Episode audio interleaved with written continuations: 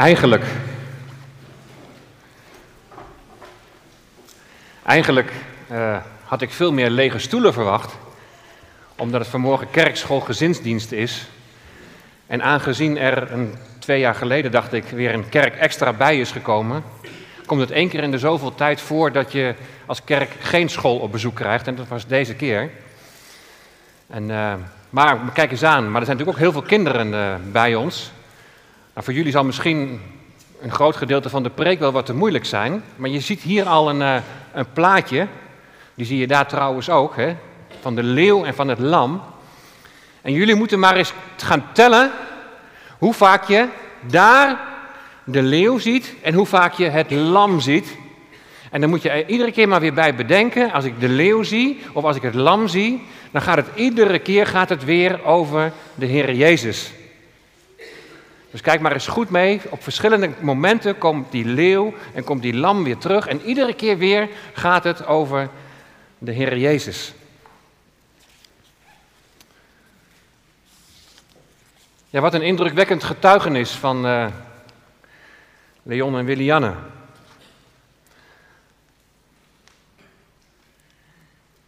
Een getuigenis over kwetsbaarheid, over strijd en over uh, overwinning.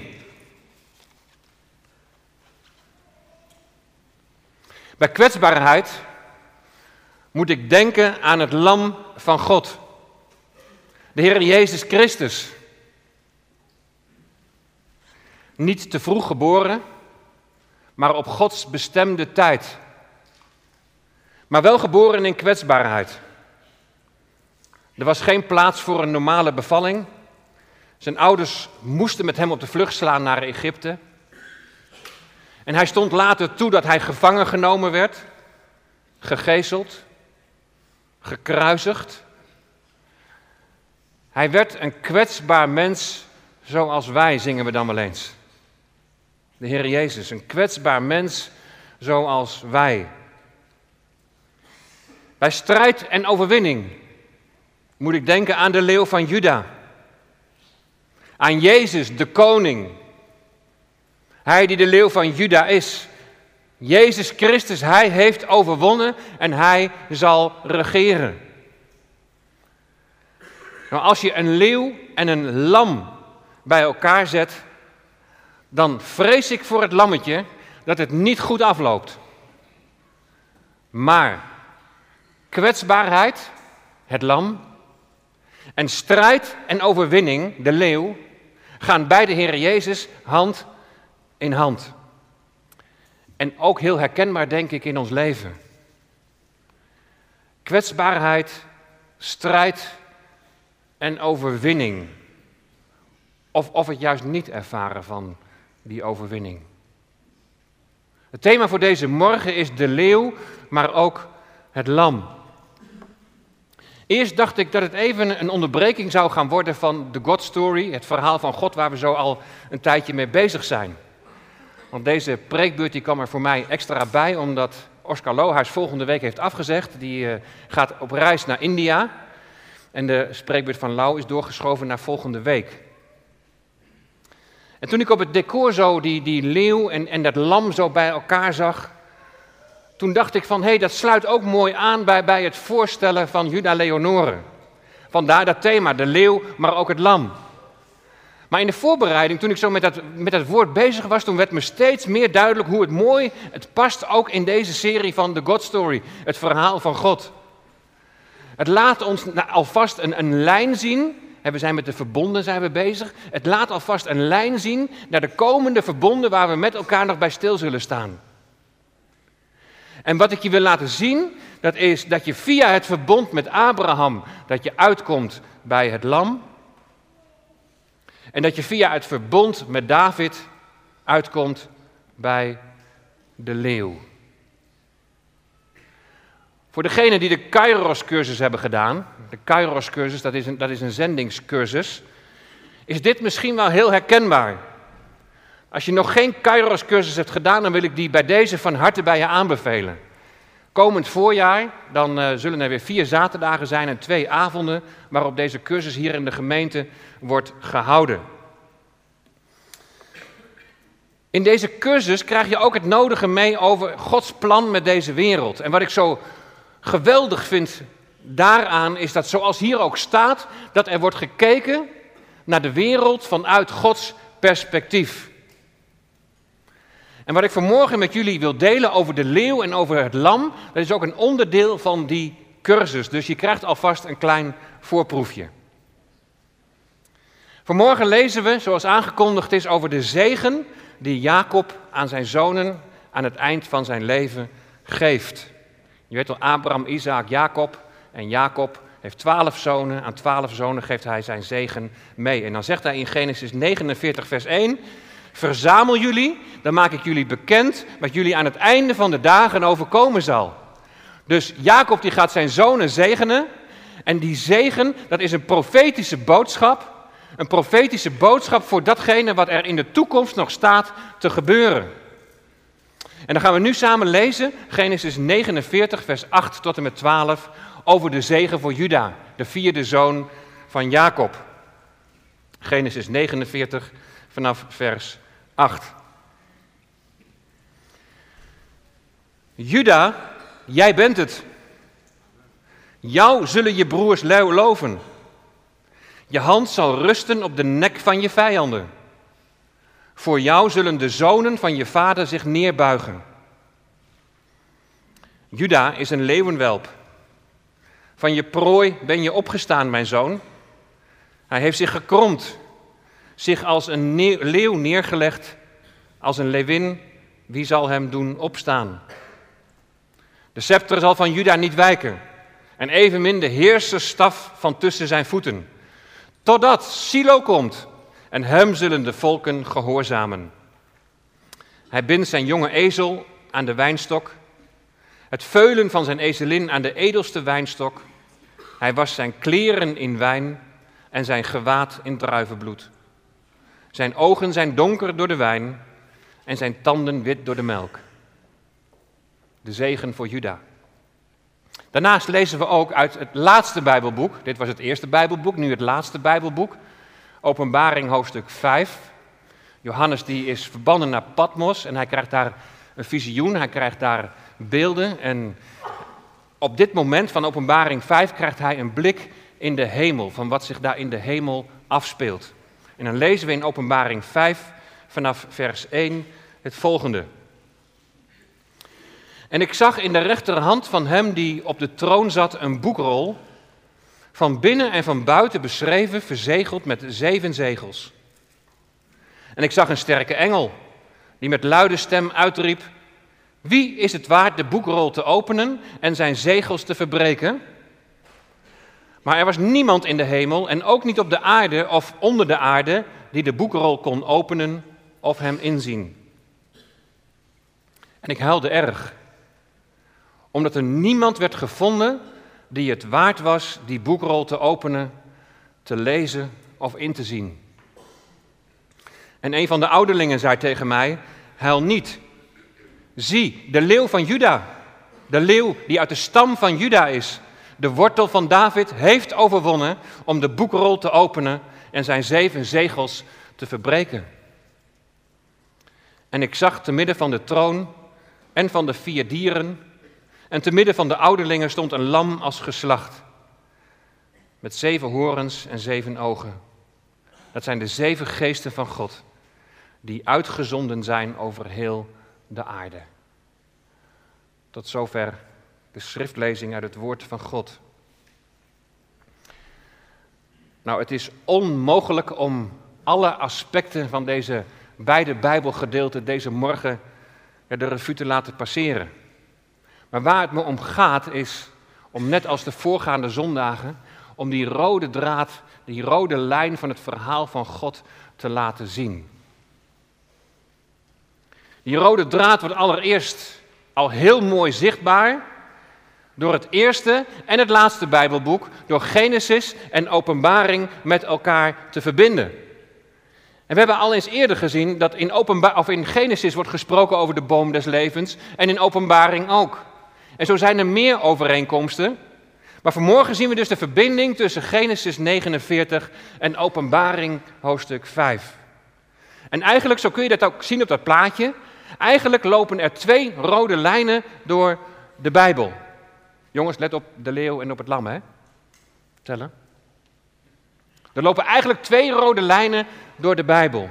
De lijn van het lam en de lijn van de leeuw. En in Openbaring 5, daar komen ze samen in de Heer Jezus Christus, het offerlam, en de Heer Jezus Christus, de leeuw van Juda.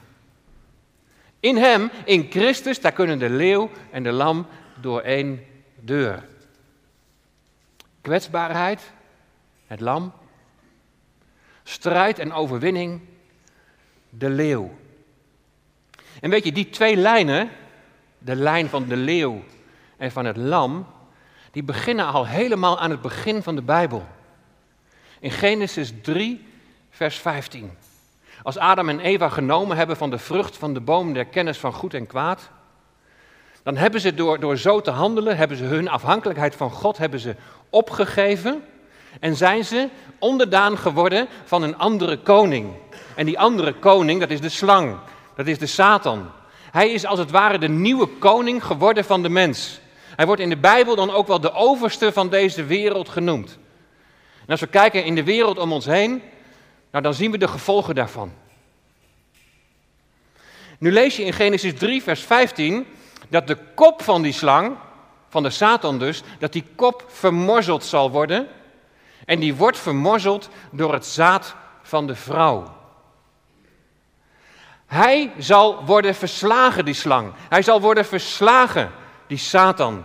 En dan zal de leeuw van Juda, dan zal de Messias, die de leeuw van Juda is, dan zal de Heer Jezus Christus, die zal dan zijn koninkrijk vestigen. Want hij is het zaad van de vrouw. Nergens anders wordt in de Bijbel over het zaad van de vrouw gesproken. En daarom mag je hierin mag je ook een heenwijzing zien naar de maagdelijke geboorte van de Heer Jezus. Jezus is niet geboren via het zaad van een man, maar hij is geboren uit de maagd Maria. En daardoor is hij ook niet besmet, zoals ieder mens, met de zonde. De leeuw van Juda, de slang, de Satan, verslaat de Satan aan het kruis van Golgotha. Dat is de eerste rode draad, de lijn van de leeuw, het koningschap van de Heer Jezus. De leeuw van Juda. De tweede rode draad, die heeft te maken met het feit dat in Genesis 3, vers 15 staat van het zaad van de vrouw, de Heer Jezus dus, dat zijn hiel vermorzeld zal worden.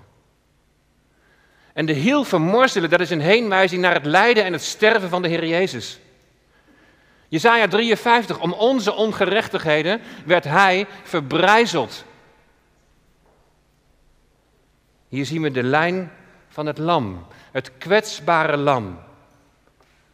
En om in de lijn van Jezaja 53 te blijven, het lam dat ter slachting is geleid. De vijand verslagen door de leeuw van Juda en door het bloed van het lam. Met Genesis 3, vers 15 sta je helemaal nog aan het begin van de Bijbel. Maar je ziet al, het einddoel zie je daar in die profetie van Genesis 3, vers 15, dat zie je al voor je. De overwinning van Christus en dat alles in de Heer Jezus Christus, dat in de Messias alles weer hersteld zal gaan worden. Een prachtige toekomstvisie. In Hem zal alles worden hersteld. Nou, dat er een einddoel is, dat hebben we al gezien helemaal aan het begin van de Bijbel met het eerste woordje. Wij hebben er drie woorden voor nodig in het begin. Maar weet je nog, Bereshit. Dat betekent in het begin, maar in dat begin zit ook, al, ook al een einddoel zit daarin opgesloten. En vervolgens zie je vanaf Genesis 3, vers 15, helemaal vanaf het begin van de Bijbel, door het hele Oude Testament heen. En dan daarna het Nieuwe Testament zie je helemaal, als het ware, een voortschrijdende ontwikkeling.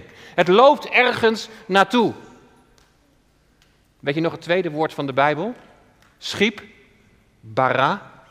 Wat betekent iets tot zijn bestemming laten komen. Er is dus sprake van een hele ontwikkeling door het woord van God heen, een voortschrijdende ontwikkeling. En, en de Heer koos in die ontwikkeling, koos die twee mannen van God. En de eerste was Abraham. God belooft Abraham een nakomeling die alle volken tot zegen zal zijn. En hij krijgt een zoon Isaac. En Abrahams geloof wordt op de proef gesteld als hij de opdracht krijgt om zijn zoon Isaac te offeren. En Isaac die werd naar de berg Moria gebracht als levend offer.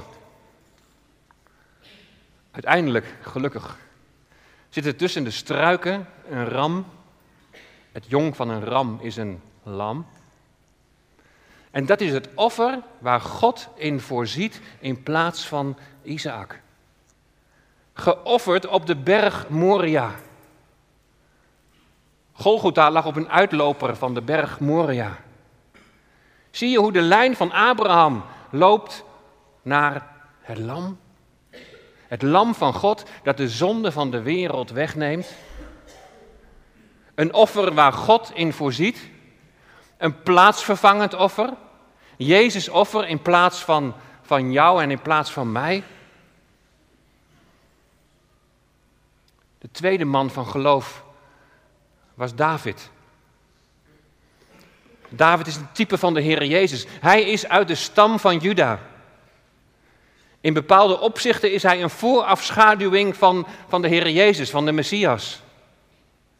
De profeet Jeremia die zegt dat uit David in de toekomst iemand verwekt zal worden die als koning zal regeren en die recht en gerechtigheid zal doen. Juda zal verlost worden, staat daar. En Israël zal zeker wonen. Een koning zal komen die een geweldig herstel zal brengen. En precies hetzelfde voorzegt Ezekiel. Die zegt Juda, de twee stammen, en Israël, de tien stammen die nog in de verstrooiing leven, maar die zullen terugkeren. Die zullen worden samengevoegd en er zal er één zijn die koning over hen zal zijn. De leeuw van Juda. Dat is de Messias. En zo zie je dat via Abraham de lijn loopt naar het lam en via David de lijn loopt naar de leeuw. Laten we nu eens kijken naar Genesis 49. In de zegen die Jacob geeft aan zijn zonen, en met name die hij geeft aan zijn zoon Juda, daar zie je al een heenwijzing naar dat komende koningschap. Juda is de vierde in de rij. Op de eerste, Ruben, Simeon en Levi, is van alles aan te merken. Maar dan komt Juda. Niet dat Juda onberispelijk is. Denk maar aan de geschiedenis met Tamar, zijn schoondochter die zwanger van hem wordt. Maar in Juda zien we iemand die meer is dan hij zelf. We zien hier in Genesis 49 dat Juda door zijn broers zal worden geëerd. Jou zullen je broers loven. Ook de betekenis van zijn naam, lof. En voor jou zullen de zonen van je vader zullen zich neerbuigen. En door zijn vijanden zal hij worden gevreesd. Je hand zal rusten op de nek van je vijanden. Uit Juda komt koning David voort. En koning David heeft zijn vijanden verslagen, zijn tienduizenden. En hij is door zijn volk is hij bejubeld. Maar de leeuw, de koning die hier in Genesis 49 wordt beschreven, is, is een heenwijzing die verder gaat dan koning David. Want het gaat niet over heersen over zijn volk, maar hier staat de volken, die zullen hem gehoorzaam zijn. De scepter zal van Juda niet wijken. De scepter is de heerserstaf van de koning. De lijn gaat door via David naar de Messias. Toch is dit koningschap niet blijvend geweest. Het is eerst teruggebracht door het twee-stammenrijk van 12 naar 2. En toen tijdens de ballingschap is, is het helemaal weggenomen. Wel is het zo dat Juda na de ballingschap zijn leidende positie heeft gehouden. Het zijn vooral de twee stammen. De twee stammen, Juda en Benjamin, die samen Juda worden genoemd. Die samen terugkeren. Enkele, enkele anderen die nog uit die andere stammen terugkeren of die nog in het land zijn, die worden nu ook als Judeërs, als Joden beschouwd. Vandaar dat de term Joden nu zo algemeen wordt gebruikt voor de inwoners van Israël. Maar het totdat in vers 10, dat blijft staan. Totdat Silo komt. En hem zullen de volken gehoorzamen. En de naam Silo betekent rust. Silo is de rustaanbrenger. Silo is de, de vredebrenger, de vredestichter. Totdat Silo komt, totdat de vredevorst komt. En dan denken wij natuurlijk aan de komende Messias. De vredevorst, de leeuw van Juda, zal vrede brengen. En in de vredevorst komen dan het lam en de leeuw samen. Zoals ik al zei, het gaat niet goed als je een lam en een leeuw bij elkaar zet. Maar in Christus zie je ze wel verenigd. En bij zijn eerste komst was er nog geen sprake van dat de volken hem gehoorzaamden. Het wijst dan ook naar een vrede die nog verderop ligt. Een vrede in het toekomstige Messiaanse Rijk. In het Messiaanse Rijk, in het vrederijk dat nog gaat komen, daar zul je zien dat de leeuw ook geen bedreiging is meer voor het lam. Je kunt dat lezen in Jesaja 11. Een wolf zal bij een lam verblijven. Een luipaard bij een geitenbok neerliggen. Een kalf en een jonge leeuw. En gemest vee zullen bij elkaar zijn. Een kleine jongen zal ze drijven. Koe en berin zullen samen weiden. Hun jongen zullen bij elkaar neerliggen. Een leeuw zal stro eten als het rund. Een zuigeling zal zich vermaken bij het hol van een adder. En in het nest van een gifslang zal een peuter zijn hand steken. Dat het uiteindelijk zal uitkomen op zo'n koninkrijk, waar de leeuw van Juda zal regeren, dat blijkt ook uit de laatste versen die we in Genesis 49 hebben gelezen. En daar is sprake van overvloed. Overvloed van wijn is bij uitstek een kenmerk van de toekomstige heilstijd. In de profeten Joel en Amos kun je lezen dat wanneer de vloek zal zijn weggenomen van de aardbodem, dat de bergen zullen druipen van wijn en van melk. Twee lijnen, die van het lam en de leeuw, uitlopend op dat Messiaanse rijk, op dat vrederijk dat nog gaat komen en waar de leeuw van Juda, de vredevorst, zal regeren. In Openbaring 5 zien we de leeuw en het lam samenkomen. Maar daar zien we ook dat er nog wel iets aan dat vrederijk vooraf gaat. Johannes die is verbannen naar Patmos, die, die krijgt vanaf Openbaring 4 een blik in de hemel. En in hoofdstuk 5, vers 1 hebben we net verder gelezen over wat er dan in die hemel gebeurt. En ik zag in de rechterhand van hem die op de troon zat een boekrol van binnen en van buiten beschreven. Verzegeld met zeven zegels. Een boekrol verzegeld met zeven zegels. Nou, in de oudheid kwam het wel vaker voor dat een rol, zeker wanneer het om testamenten ging, dat die meerdere zegels had. En wanneer het eerste zegel verbroken was, dan kon de rol tot aan de tweede zegel worden afgerold. En zo ging het verder naar drie en naar vier tot en met zeven. In dit geval is er dus sprake van zeven zegels. Alleen een daartoe bevoegd persoon mocht die zegels verbreken.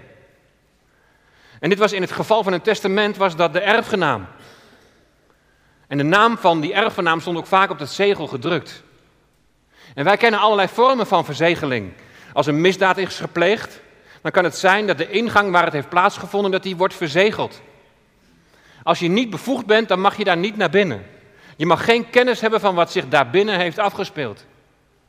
Brieven worden verzegeld. dan mag alleen iemand die daartoe bevoegd is, die mag het zegel verbreken en die mag die brief lezen. Vrachtwagens worden verzegeld. Dan mag alleen iemand die daartoe bevoegd is het zegel verbreken en zich toegang verschaffen tot de lading. Zolang het zegel niet is verbroken, weet je niet wat zich daarbinnen bevindt. Nog in de ruimte waar het misdrijf heeft plaatsgevonden, nog in de brief, nog in de vrachtwagen. En het doel van de zegel is om bepaalde zaken om dat verborgen te houden. Tot een bestemde tijd. En zo werkt dat ook in de Bijbel. Een bekend voorbeeld daarvan zie je in het Oude Testament bij Daniel. In Daniel 12, vers 4, daar staat, maar u Daniel, houd deze woorden nog geheim en verzegel dit boek tot de tijd van het einde. En dan zullen velen het onderzoeken En de kennis zal toenemen. Weer die voortgaande ontwikkeling. Met het verbreken van de zeven zegels in openbaring vindt er dus een toenemende openbaring plaats. Stapsgewijs wordt er steeds meer geopenbaard van, van het wezen van God. Steeds meer wordt geopenbaard van, van Gods verlossing in de Heer Jezus Christus. Steeds meer wordt geopenbaard wat, wie Hij is, wat, wat Hij gedaan heeft en wat uiteindelijk het einddoel zal zijn. Hoe in Hem de leeuw, maar ook het lam zal worden vervuld. En tot die vervulling moeten alle gevolgen van de zonde op deze aarde moeten worden opgeruimd. En de aarde moet worden gereinigd. En daarom zie je bij het verbreken van iedere zegel dat een oordeel van God losbarst. Het staat allemaal in die boekrol. Van binnen en van buiten beschreven. Verzegeld met zeven zegels. Wie is het nou waard om die boekrol te openen? Wie is gemachtigd om te laten zien wat er nog staat te gebeuren? De enige die waardig is om de rol te openen, zodat het geschrevene rechtsgeldig wordt en in vervulling gaat, is de leeuw uit de stam van Juda, de wortel van David. De stam van Juda had als vaandel een blauwe vlag met een leeuw erop. Blauw omdat het de koningskleur is en Juda de enige stam is waar de koningen van Israël uit voortkomen. Jezus op aarde is ook uit deze stam voortgekomen. Hij is de wortel van David. Dat betekent hij is uit David voortgekomen. En diezelfde uitdrukking van die wortel vind je ook in Jesaja 11. En daar hebben we het er straks over gelezen, juist over dat vrederijk. En zo zie je die verbinding tussen het Oude Testament en Nieuwe Testament, tussen Genesis en Openbaring. Het vrederijk waar de dieren vreedzaam samenleven en waar overvloed zal zijn. En zo zie je ook hier in Openbaring 5, in die uitdrukking de wortel van David, zie je al een heenwijzing naar het vrederijk dat zal gaan komen. Als dan tegen Johannes wordt gezegd, zie, de leeuw die uit de stam van Juda is, hij heeft overwonnen om de boekrol te openen en zijn zeven zegels te verbreken, dan kijkt Johannes en dan ziet hij te midden van de troon, ziet hij een lam, het lam als geslacht. Het lam dat ter slachting is geleid toen hij zijn leven gaf op het kruis van Golgotha, die ligt hier niet stervend op de grond. Maar het lam dat staat. Het lam van Juda, of het lam dat hier aangekondigd wordt als de leeuw van Juda, die staat te midden van de troon. En het lam heeft zeven horens. En een horen is in de Bijbel een beeld van, van macht en van eeuwige goddelijke heerschappij. Saul werd uit een kruik gezalfd, beeld van tijdelijke heerschappij.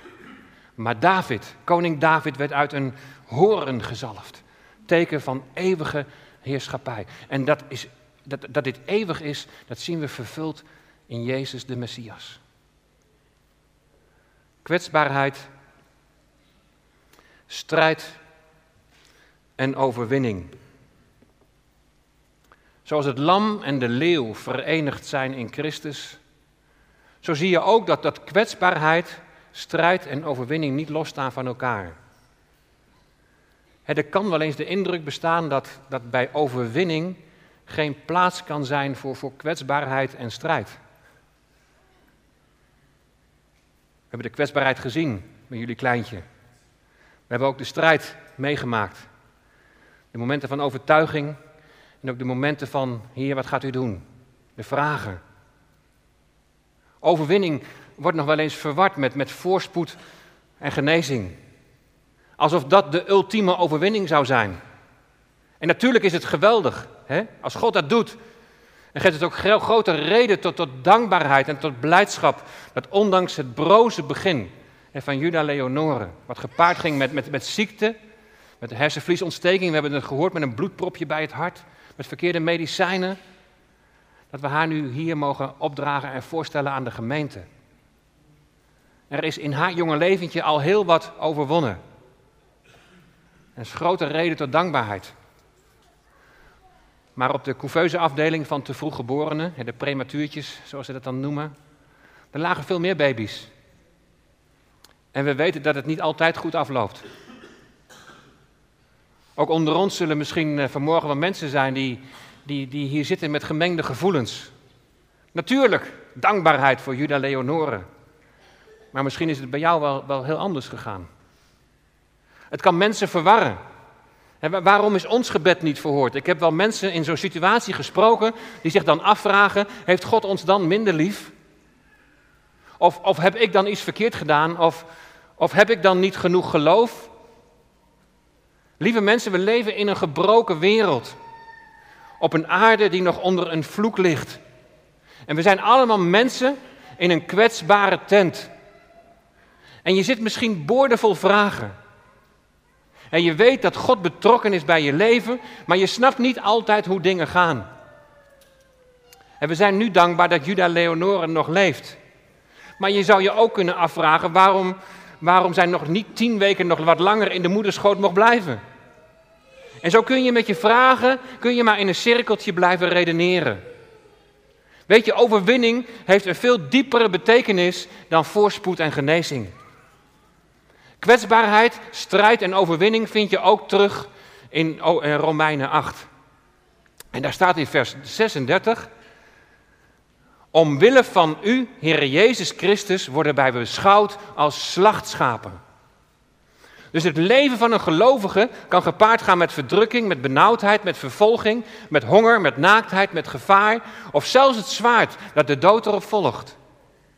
Maar, zegt Paulus dan in Romeinen 8, in dit alles zijn wij meer dan overwinnaars door Hem die ons heeft liefgehad.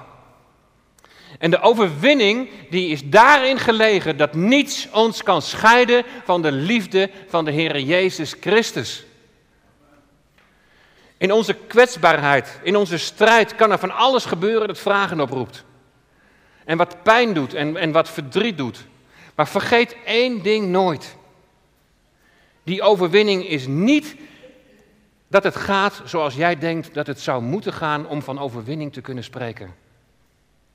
De overwinning is dat de liefde van Christus blijft. Liefde overwint alles. God is liefde.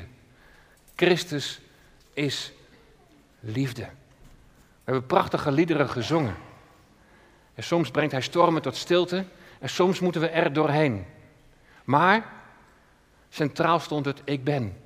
Ik ben erbij, hoe de omstandigheid ook is. Hij, Jezus Christus, is de leeuw van Juda. Ik wil je aanmoedigen, laat Hem dan ook heerser over jouw leven zijn. Laat Hem regeren over jou.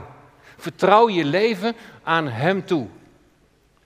Aanbid ik u, mijn Jezus, in voor- en tegenspoed, hebben we net met elkaar gezongen. Hij heeft zich in al zijn kwetsbaarheid, heeft Hij zich aan ons geopenbaard. Als een lam dat stemmeloos is tegenover zijn scheerders, is hij als een lam ter slachting geleid. Hij die de Heer wil zijn over jouw leven, heeft zijn leven voor jou gegeven. Opdat God hetgeen hij verloren had, weer in zijn armen kon sluiten. En je mag komen met je vreugde en met je dankbaarheid en met je blijdschap. En je mag komen met al je gebrokenheid, met, met je gemengde gevoelens, met, met je pijn en met je verdriet. In voor- en tegenspoed. En in die voor- en tegenspoed mogen we met elkaar onze stemmen verheffen. En dan mogen we met elkaar zingen. Wie is als hij? De leeuw, maar ook het lam. Gezeten op de troon. Hoe ons leven ook is. Daar is die lijn van het lam, de lijn van de leeuw, verenigd in Christus. Verenigd die strijd, die kwetsbaarheid en de overwinning. Het mag bij elkaar bestaan. Je mag komen en samen zingen. Wie is als hij, de leeuw, maar ook het lam? Ik wil jullie vragen om alvast uh, naar voren te komen. Dan gaan we dit lied zo ook met elkaar zingen. En dan mag je in je blijdschap, maar ook dwars door je strijd heen mogen we ons verwonderen. Wie is als hij?